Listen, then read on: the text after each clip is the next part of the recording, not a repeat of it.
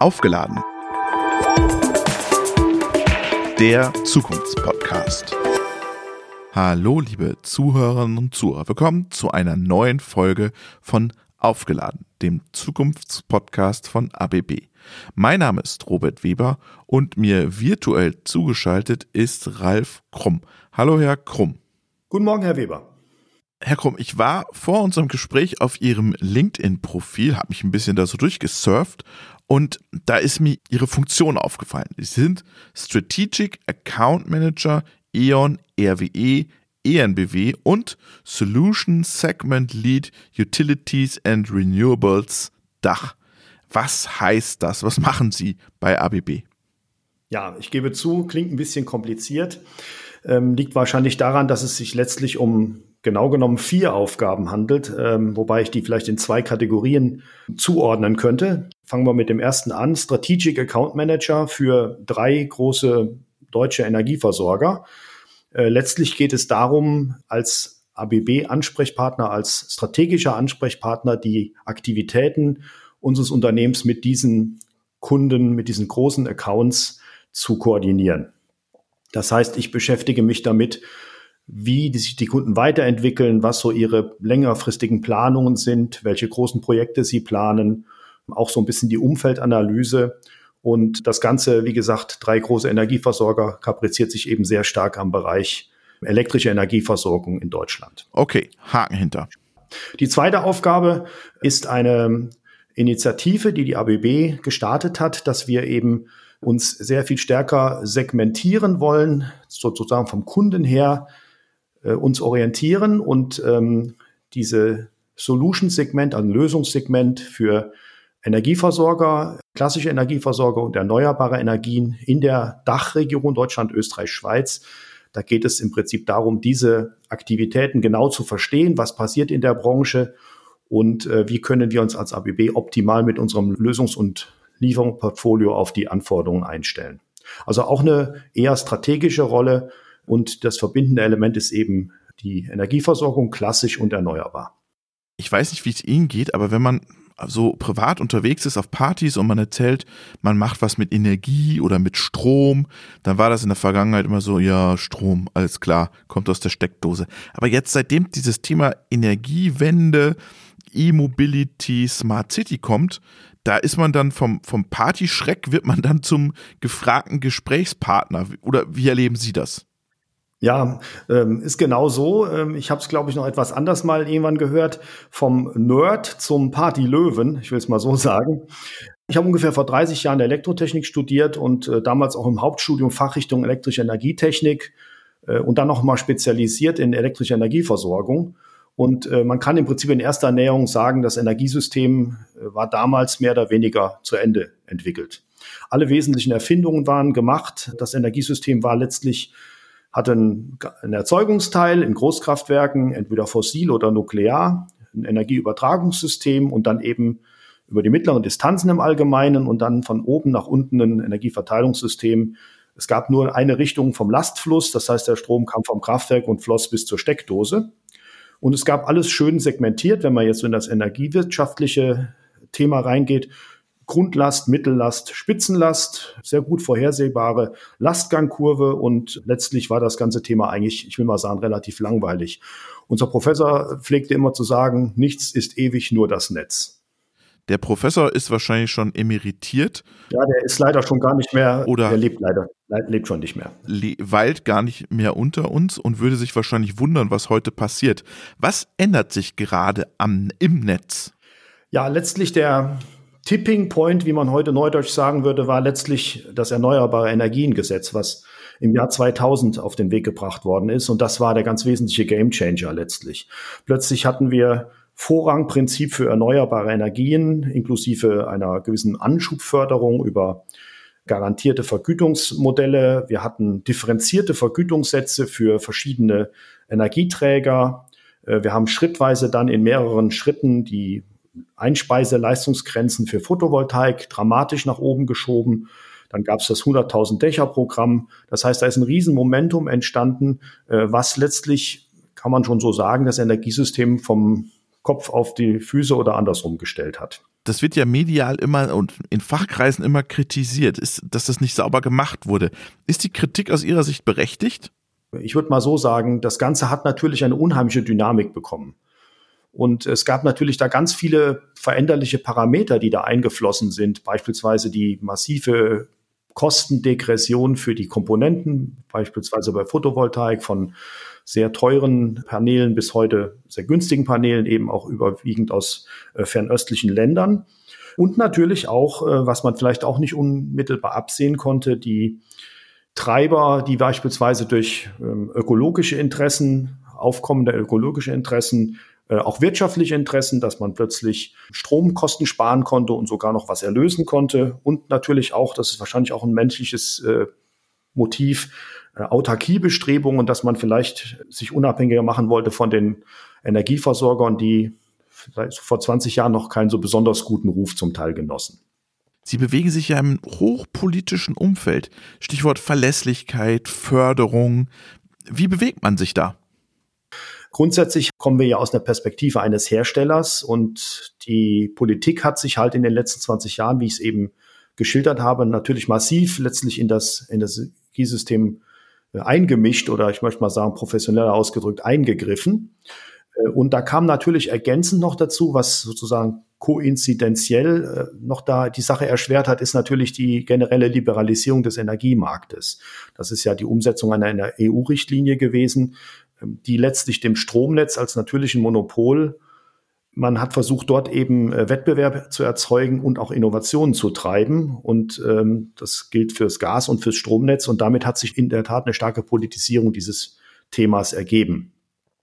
Man wollte, dass die Energieversorger sich konsolidieren. Man möchte die Chancengleichheit erhöhen und wollte Netz, einen liberalen Netzzugang haben.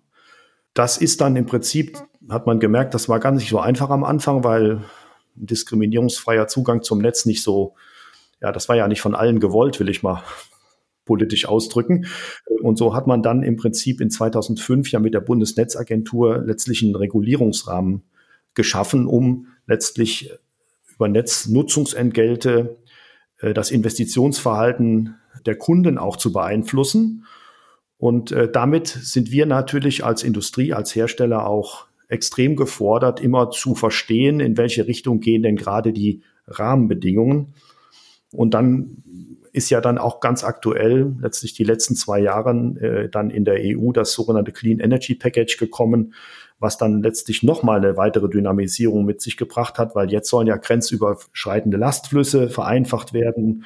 Man will die Preisgestaltung noch weiter dynamisieren und das ganz große Ziel, was natürlich jetzt politisch auch über allem steht, ist letztlich die Klimaneutralität in 2050. Äh, und das wird auch noch mal weiter, auch unter politischen Gesichtspunkten, äh, Dynamik in dem ganzen Prozess treiben. Profitiert äh, ABB dann von diesen politischen Entscheidungen? Können Sie dann Ihre Produkte besser in die Unternehmen bringen? Ich glaube, wichtig ist grundsätzlich erstmal für uns als Hersteller, dass wir die Investitionstreiber unserer Kunden genau verstehen. Und das hat eben auch was mit meiner Rolle zu tun, die ich ja eben am Eingangs geschildert habe, dass man letztlich äh, in Fachverbänden, aber auch im Dialog mit Entscheidungsträgern unserer Kunden erstmal versteht, was sind denn deren Treiber und dann letztlich auch äh, Lösungsvorschläge unterbreitet. Und äh, ganz, was uns natürlich freut als ABB, ist, dass äh, erkannt worden ist, dass Innovationen der Weg sein sollen, um die Ziele zu erreichen. Und äh, für Innovation sind wir Profis, das machen wir schon über 100 Jahre und äh, denken, dass wir da auch einen sehr guten Beitrag in der Zukunft leisten können. Was treibt die E.ON, die RWEs, die ENBWs gerade um? Was müssen, was muss RBB diesen Unternehmen liefern? Die sind natürlich zum einen weiterhin mit ihrer Hauptaufgabe, wenn wir jetzt mal nehmen die E.ON beispielsweise, da haben wir ja auch noch eine spannende Veränderung zwischen E.ON und RWE. Der Verteilnetzbetreiber ist mittlerweile ausschließlich die E.ON, während die RWE sich auf Energieerzeugung konzentriert. Und äh, der Verteilnetzvertreiber hat natürlich als erstes Versorgungssicherheit im Sinn. Das ist nach wie vor der Fall, das hat er schon immer und das hat er auch in der Zukunft. Äh, auf der anderen Seite hat er natürlich heute neue Herausforderungen, indem in sein Netz mittlerweile jede Menge erneuerbare Energien integriert werden und auch neue Anforderungen an ihn gestellt werden. Das sind zum einen natürlich die großen Fragen, die jetzt mit der Elektromobilität einhergehen. Und es sind natürlich auch die großen Fragen, wie kann letztlich das Energiesystem noch klimaneutraler werden und letztlich auch einen Beitrag zum großen Dekarbonisierungsziel der EU äh, leisten. Smart Grid, also intelligente Netze werden da immer wieder genannt. Genau, Smart Grid ist ein Thema. Smart Grid ist letztlich die Herausforderung, das Netz so flexibel zu gestalten. Ich könnte jetzt auch sagen, wenn man sich die Begriffsdefinition Smart anschaut, anpassungsfähig, zukunftsfähig, nachhaltig zu gestalten. dass die Herausforderungen, die auf es zukommen, und da kommen eben noch ein paar dazu in den nächsten Jahren, dass diese Herausforderungen gemeistert werden können. Jetzt haben wir viele E-Autos, die kommen werden, die müssen geladen werden, die geben aber auch wieder Energie ab ins Netz. Wir haben den Prosumer-Gedanken in den Unternehmen, bei den Factories, aber auch in den Privathaushalten. Wie schafft das Netz das? Schafft unser Netz das? Das Netz hatte Reserven in der Vergangenheit. Also es war ja mal ein Monopol und dann hat man das solide ausgerüstet. Es stand ja über allem die Versorgungssicherheit und dementsprechend, als wir mit der Energiewende begonnen haben, konnten wir auf gewisse Kapazitätsreserven des Netzes zu, zugreifen. Die waren natürlich unterschiedlich, je nachdem, ob ein Stadt- oder ein Landnetzbetreiber, aber grundsätzlich gab es erstmal Reserven. Und jetzt kommen natürlich Herausforderungen auf das Netz zu, die haben eine ganz andere Dimension. Letztlich ist ja jetzt schon erkennbar, es soll ja offenbar wieder eine deutliche Intensivierung der, des Ausbaus von Photovoltaik kommen. Also wir haben in dem besten Jahr 2011 hatten wir, glaube ich, mal 7,9 Gigawatt Zubau in einem Jahr. Im letzten Jahr waren es knapp 5 Gigawatt Zubau. Und wenn wir jetzt mal überlegen, dass das jetzt wieder Momentum aufnehmen soll, dann kann man ja davon ausgehen, dass beispielsweise sogar irgendwie Photovoltaikpflicht auf Neubauten oder so, dass dann in den nächsten Jahren dann nochmal deutliche Herausforderungen kommen. Die kann man zum einen eben mit konventionellen Netzverstärkungen kompensieren, indem man beispielsweise einfach, ich sag mal, mehr Kupfer verbuddelt, wobei das nicht die schlauste Art ist. Es ist viel besser, im Prinzip genau zu wissen, wo ist welche Herausforderung.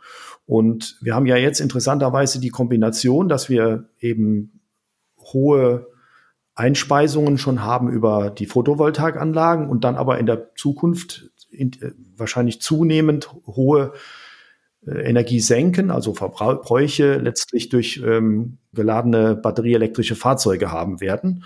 Und jetzt ist natürlich da das Sinnvollste, dass man diese, diesen Demand und Supply, dass man die natürlich auf einer weit untergeordneten Ebene bereits ausgleicht. Dass man also nicht anfängt, die ganzen Photovoltaik sozusagen alles ins Netz zu schieben und dann letztlich irgendwo anders wieder rauszuholen, sondern dass man versucht natürlich da, wo die Erzeugung ist, auch gleich idealerweise den Verbrauch anzusiedeln. Jetzt haben Sie die Autos angesprochen, aber die Wärme wird ja auch elektrisch werden. Ja, das ist ein Traum, der, der ist schon nicht mehr ganz aktuell. Also es gab mal so einen Begriff, der hieß so All Electric, also alles wird elektrisch, die Zukunft ist überhaupt nur noch elektrisch und wir lösen alles über elektrische Netze. Da haben sich dann auch führende Energieversorger mal mit beschäftigt mit der Fragestellung und sind zu dem Ergebnis gekommen, dass das elektrische Netz das nicht leisten kann und dass es auch nicht effizient ist, das Netz in dieser Weise auszubauen.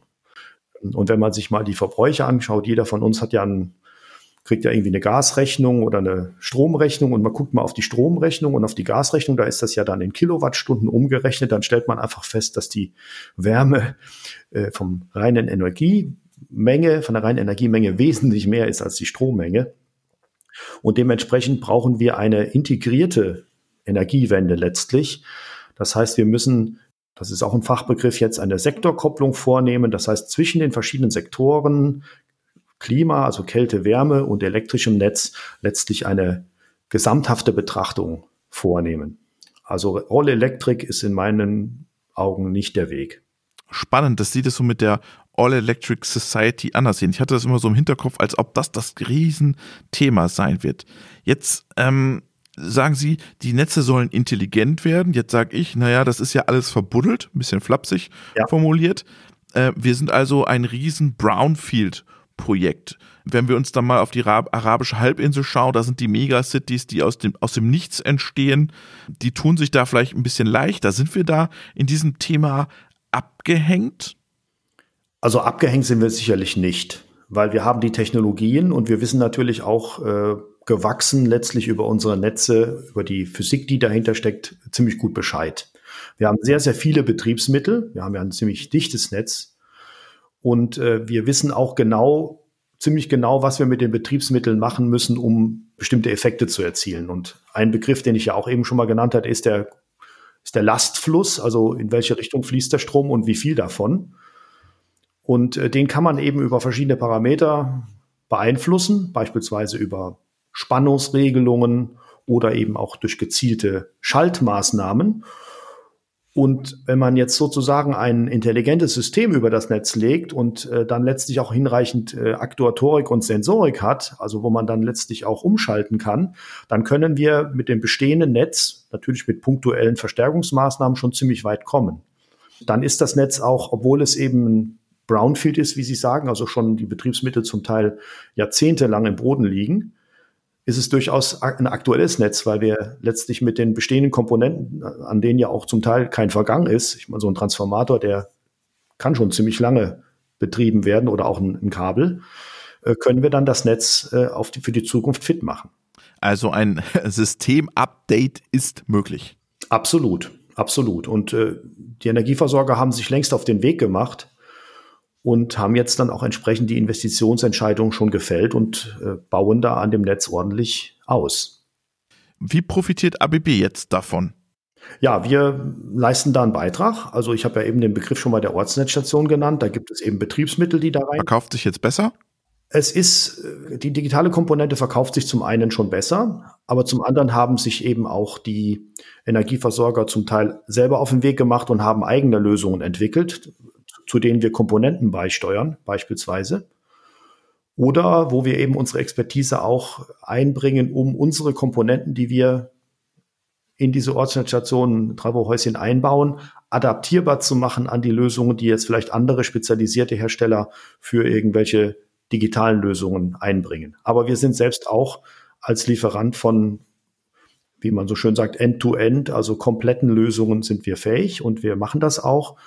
Es hängt natürlich auch immer von der Größe des Energieversorgers ab, ob er sich jetzt an einen industriellen Lieferanten einen orientiert oder ob er beispielsweise eigene Lösungen aufbaut. Und gerade die Großen sind natürlich auch mit ihren Truppen in der äh, Lage, eigene Lösungen, standardisierte Lösungen zu definieren und vorzugeben.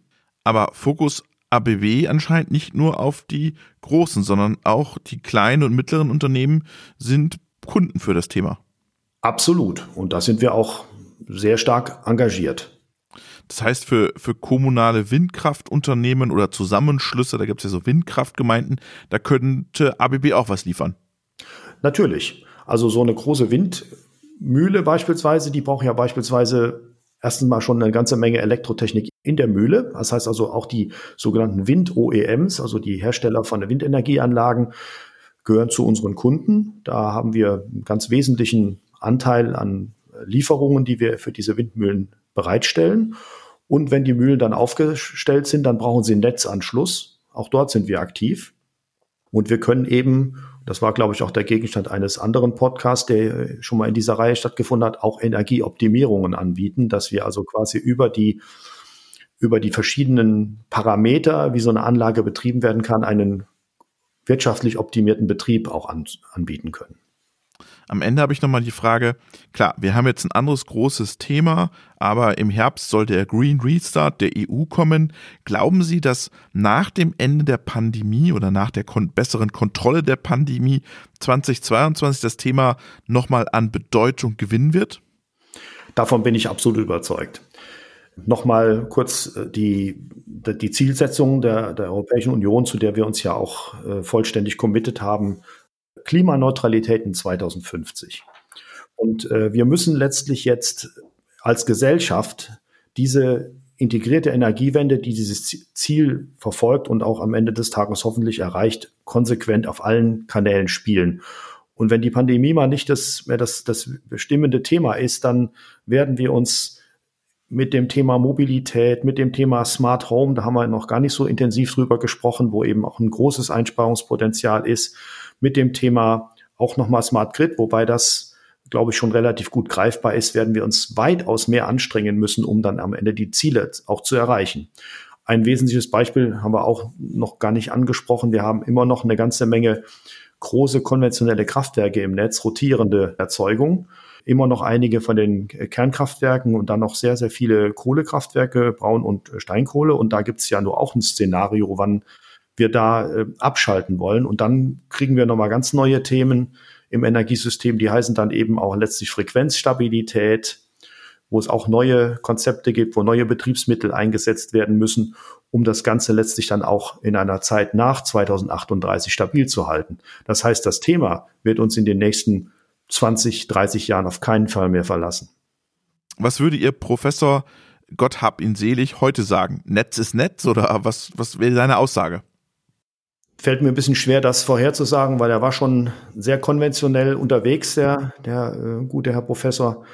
Aber ich glaube, dass insgesamt, und das kriegt man ja auch von den aktuellen äh, Akteuren an den großen Universitäten mit, die Begeisterung für die neue Innovation in unserer Branche, die ist überall mit Händen zu greifen. Also es gibt da viele junge Leute, die sich interessieren. Es gibt auch wieder viel, viel mehr Studenten, die sich für Energieversorgung und Energietechnik im Allgemeinen interessieren, weil das Ganze eben viel innovativer geworden ist und als eine der großen gesellschaftlichen Herausforderungen des 21. Jahrhunderts angesehen worden ist.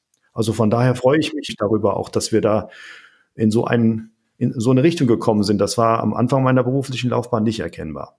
Das Ende des Nerdtums. Absolut. Also wie gesagt, wir sind jetzt eher so die, die Experten, die gerne gefragt werden. Vielen Dank, Ralf Krumm. Sehr gerne. Vielen Dank, Herr Weber.